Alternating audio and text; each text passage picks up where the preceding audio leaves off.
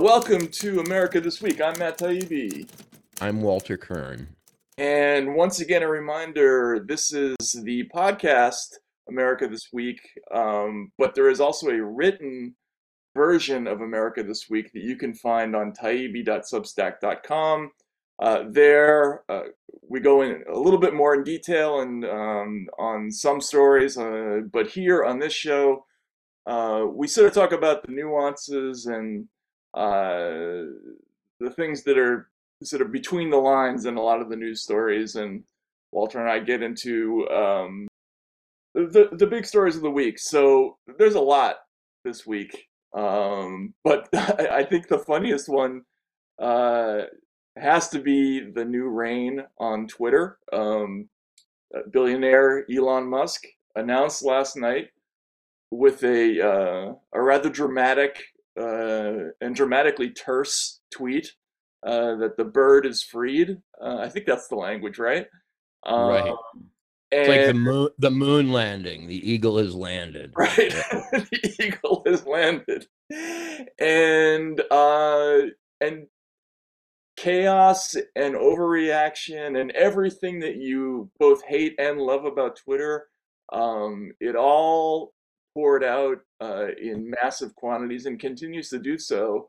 Uh, I, I don't know, Walter. What was your first reaction uh, to to the new reign? Which, by the way, a lot of people were still hoping wouldn't happen as as late as the middle of this week, um, but it did. Yeah, well, my first reaction to be, you know, uncharacteristically sincere is delight. Uh, I have watched Twitter turn into a frozen swamp in which you can hardly move for years now. Um, I've watched, you know, account after account that I that that I was either amused by, interested in, or even approved of vanish from the place. Um, it's like the leftovers on Twitter last week. You know, uh, those who survived the purge did by did so by virtue of cowardice, finesse, and you know um, silence.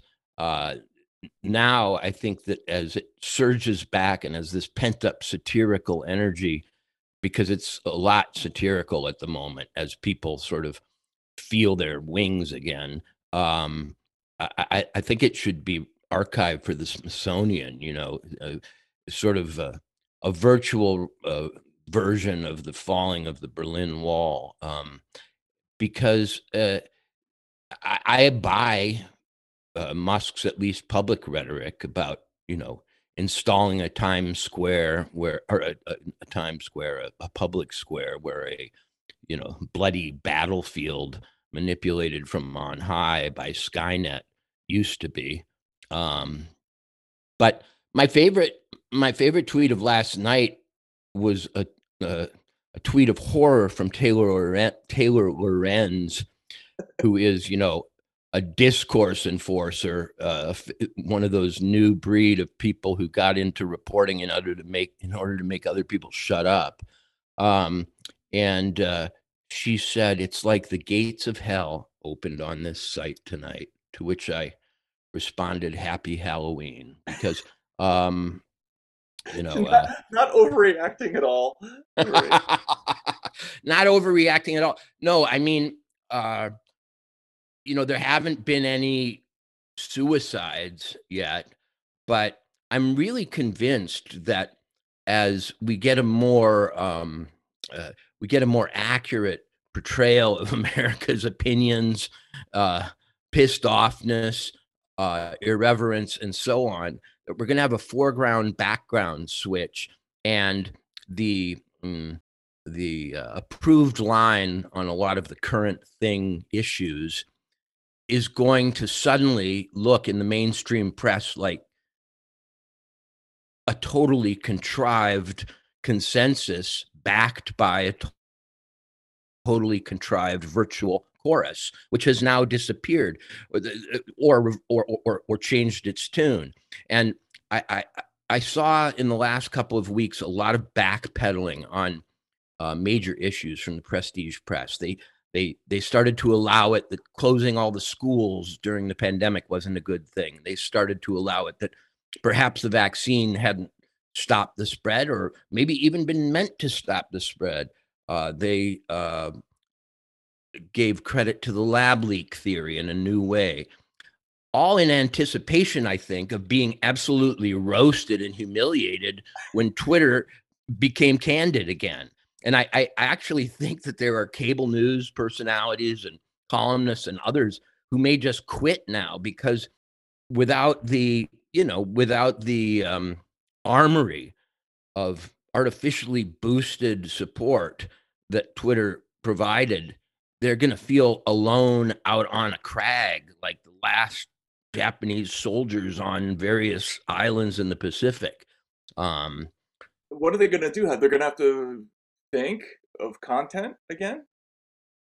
Well, they, they, they can't expect they can't expect canned applause at every turn, nor they nor can they expect that their most trenchant critics be silenced um, and or suppressed.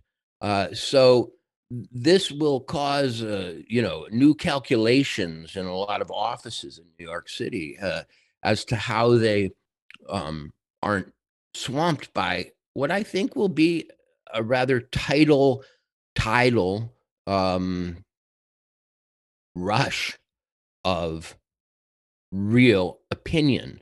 I mean, just on a very uh, you know specific s- scale, you're going to have people telling stories about their experience of COVID, um, maybe their difficulties with vaccines, maybe their uh, trials with the school closings and the lockdowns and so on in in in an abundant fashion that will i think rebuke the narrative as it was constructed yeah absolutely um, I, I always thought of twitter actually ever since i saw a tweet of yours where you described twitter as a lathe uh, mm-hmm. I, I can't i couldn't stop thinking of that of that image um, I should just share when I was uh, in high school, one of my hobbies was making baseball bats. So uh-huh.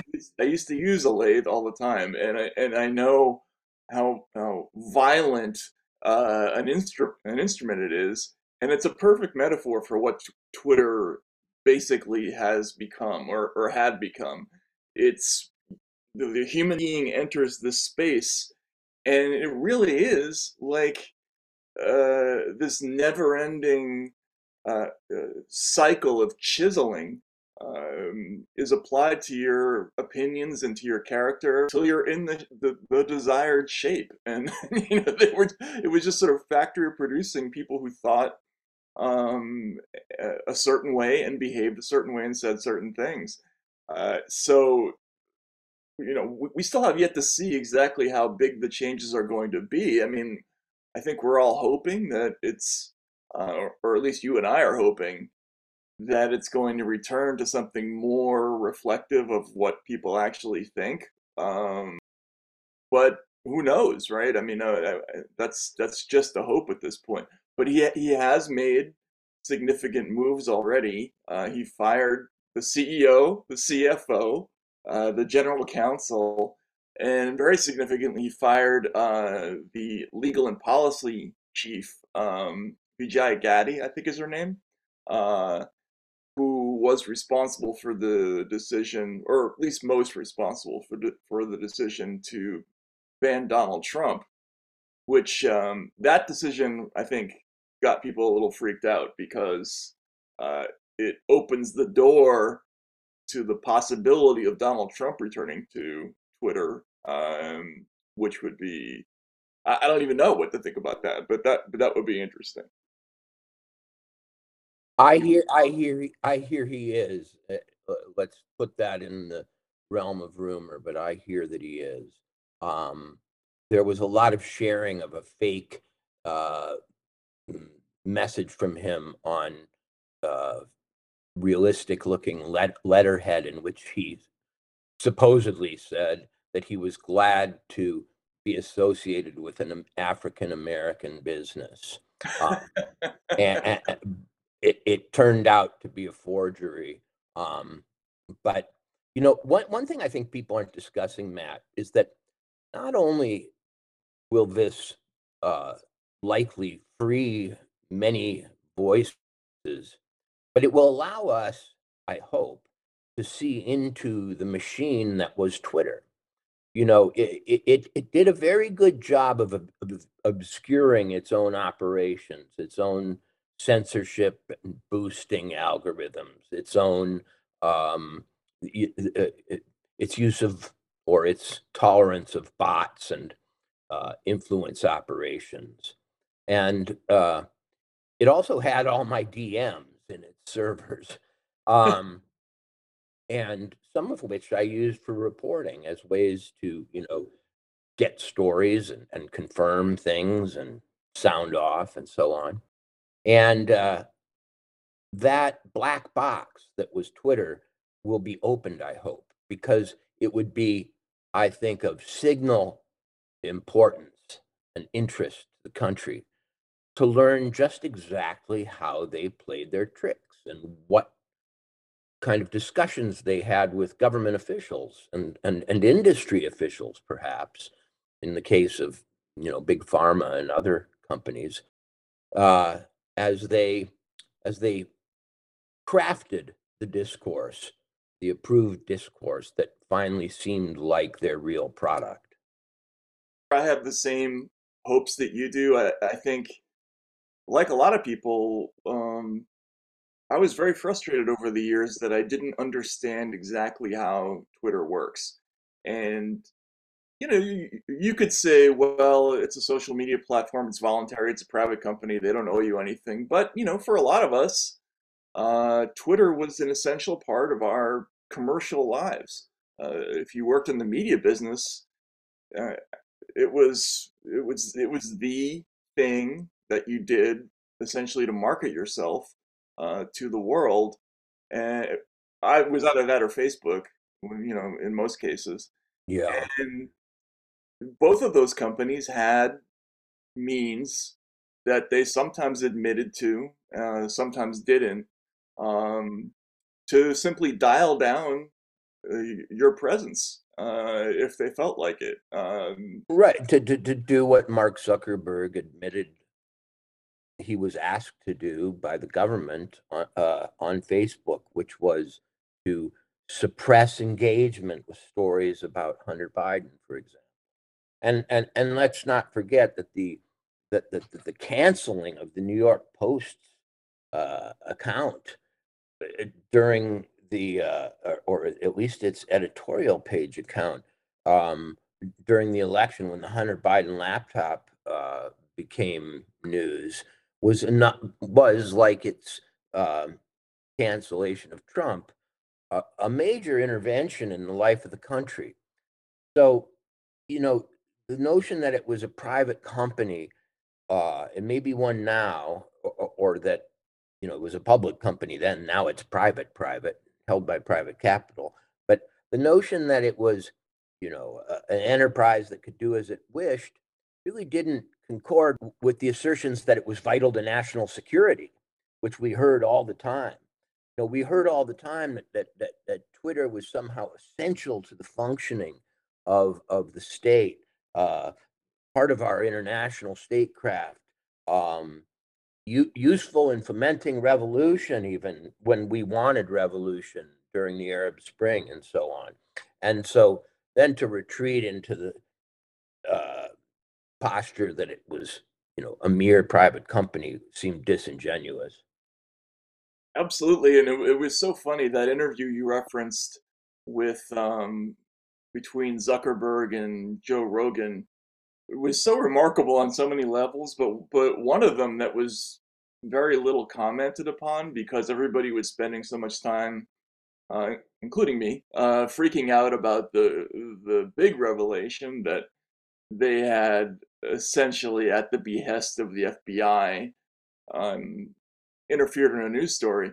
But the just as big a revelation was this casual admission that oh yeah we can just kind of turn the dial this way and you'll see the story a little bit less or you'll see it more if we do do this uh, he, he was so blasé in, in the way that he talked about that that um, it, it, was it was it, it freaked me out when I heard it the first time. It was it was like watching somebody who was missing some like some part of their humanity, like a like a Vulcan or something like that, um, because he was uh, totally insensitive to how crazy that sounded. He was insensitive to how crazy it sounded to us because it doesn't seem crazy at all to him. I, I, I keep some sources in the tech world. I, I, I keep abreast of what's going on behind the scenes there as best I can.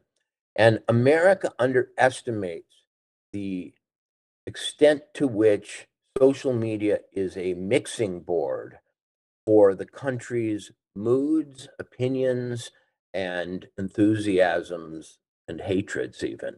Um, you will find if you get in deep enough at these companies that they pride themselves on the almost pinpoint way in which they can affect the affect the moods literally of individual users. And if that sounds like you know truman show uh, science fiction satire to you so be it. That is exactly how they think. And so you know mark gets out of the boardroom or out of the you know in-house basketball court or you know ping pong parlor and and and he's simply talking the way he does when he's there and it sounds freaky to us. It's like he's he's speaking some weird alien language alien language with beeps and bops in it or, or something like that. Uh, yeah. it was just it was just so strange to hear him talk uh, that way but that's you're right it, it, it is straight out of the, the, the truman show. It's it's like they're all ed harris you know, turning dials to you know increase the the height of the waves, the the emotional waves that we're going to encounter that day, or or make it placid, um, depending on how how they're feeling that day. Uh, that is seriously messed up. Like the person who can sit in that in that chair and do that kind of stuff. Um, I don't. You have PTSD at the end of the of your stint there. It's it's like it's like being a drone pilot. Well, it's almost Halloween, which makes it an appropriate time for ghost stories, and I'll present the following as merely a ghost story, though I have reason to believe it's true. Um, someone recently went to one of the major social media companies, and because he was trusted and thought to be all on board, was told, hey, who which woman between 25 and 35 in a certain state would you like to make sad today? I'm not kidding. And it was then shown to this person that a certain user could be picked out of the herd and her emotions manipulated through the um, distortion and uh, you know uh, of her feed uh, and uh, if that is crazy, well, it is crazy. But if it sounds crazy of me to tell such a story, just like I say, put it in the Halloween category. But uh, I don't think it's a fable. That that I mean, that's a terrifying story, but there's no reason it, it couldn't be true, is there? Well, we we know we know from public uh, reporting that that Facebook has experimented at various times, sometimes in concert with um, uh, universities, um, on the mood manipulation of users and and making them sad, in particular. Um, you know, social contagion needs a medium in which to spread, and uh, and and uh, social targeting can use that same medium.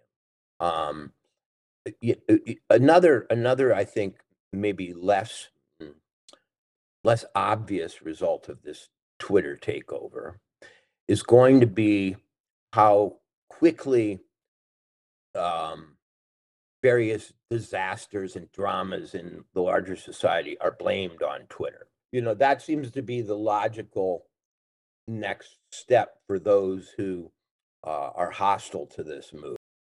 That uh, vocabulary will develop. It will include the word stochastic, no doubt, um, for accusing Twitter of fomenting discord, violence, um, chaos, hurricanes, perhaps. Um, yeah, yeah. I mean, they're already the the New York Times already has a a, a really striking article. It, it's it's called "How Elon Musk Became a Geopolitical Chaos Agent." Yeah, it came out on Wednesday. They updated it again today, but it's a portrait of a James Bond villain. Um, I mean, there, there, there's the irony of them calling him a chaos agent. It might as well be the KAOS version.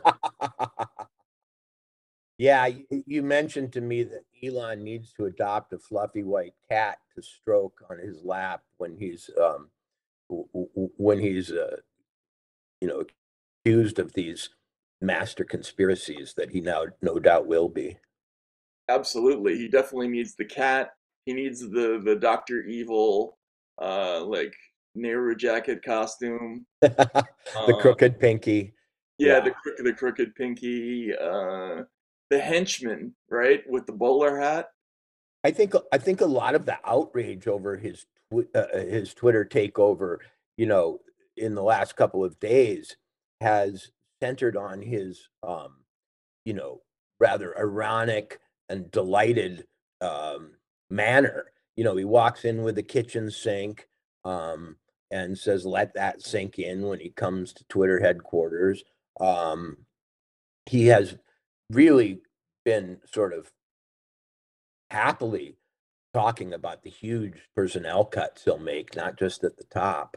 And, uh, you know, I think some expected him to, you know, uh, act out a solemn moment um, as he as, as he takes over our democracy, TM. But instead, he went in there like a, you know, comedian. Oh, I know. He he was he was joking around. Uh, he called himself the chief twit, uh, and he's clearly having fun with how much this bothers everybody uh, that he's done this, which has a lot in common with Donald Trump, by the way. Uh, Trump, Trump, who sort of famously grew his enormous following on Twitter just by being everything that Twitter didn't want him to be. Yeah, yeah. Musk is Musk is going down that same road. So he was having a lot of fun with this. He, he was he was uh, spoofing on himself and um, clearly trolling all the people who couldn't stand the fact that he that he's now taken over Twitter, and uh, we should just go through some of this because there was immediately a thread by uh, this guy Ian Ian Miles uh, Cheong um, that reads, "This is now an offensive meme thread. Uh, anything goes. Post your offensive memes in the replies." And it was just like this explosion of pent up satirical obnoxious adolescent energy and it, it took like three tweets for you to get uh, the, the giant erect penis um, but with you know shape uh, in the pattern of the globe i mean it's it's all the stuff that used to be on the site in enormous quantities and um and it's all now it's all back right it's uh well, you know, you know, Twitter, if it had uh, any saving function, it was that it allowed America to blow off steam. Um, and uh, you know that, but that steam has been under pressure for a while, and it's been guided through various pipes to accomplish various ends. But but but now that it's now that it's out in the wild again, um, you know, we're going to have a period of what the New York Times calls chaos, but I would call fun. Um, if America is not fun, to me, it's not really America. Um, and uh, you know, can we, explore that thought for a moment? Because for all the negative things about America, and there are so many of them, uh, the one thing this country has always been really good at is is fun. Uh, yes. I mean, I mean, I guess maybe the prohibition period they they weren't so hot at it, but well, actually, we, we were still good at it. We just used password passwords and and, and locked doors and, and so on uh, to have it out of the sight of the police. Right, right. That's true. That's true. But yeah, America has a great has a great tradition of uh, goofing off, uh, doing ridiculous fun things. I mean, I can't think of what other country rivals us for that. Uh, the only thing that comes to mind, I mean, the the Japanese are so repressed that when they decide to have fun, like through those ridiculous game sh- shows, yeah, it seems like three years they, they become three years old. It's, it's less less looks like fun than you know uh, food throwing or or, or, or um, but you know in America's inventory of its cultural accomplishments, we always hear jazz, um, rock and roll, uh, the blues, uh, uh, you know, movies, um, especially big feature sort of movies. But we don't often hear about stand-up comedy and uh, you know uh, impro- improvisational comedy. Um, perhaps if, if if America hadn't gone so somber and so reverent, we might not have had a Donald Trump, or the appetite for him would not have been so irresistible. Um, uh, I, I, I really think that the, the, the left should be careful what it wishes for. Um, you know, uh, when when it hardens into preachy, strident Puritanism, it breeds a reaction which is not always helpful to its aims. And now that people can play, get their yayas out, um, uh, make fun of their leaders, as is their constitutional right, um, take ridiculous stances on serious issues just because they can. We might actually become a more serious society at the serious level. Um, but but but but this whole you know timeout that Twitter put us in uh, bred a lot of resentment and hostility to the elites um, now that will be dissipated every day in you know millions of memes. Absolutely, and the the uh, the transformation of um, the comedy world, like it, the the way that went from being the exclusive province of the left to all almost all of that energy now being uh, on the right even if it's not always the greatest humor, it's the the you know the kind of the send up spoofing, uh, you know, defiant brand of humor. That's there's none of that on the left that I can see, and and when it does exist on the right, they they ban it. I mean, the Babylon Bee, for God's sake, was eh, was put in put in the corner and put in time out on Twitter.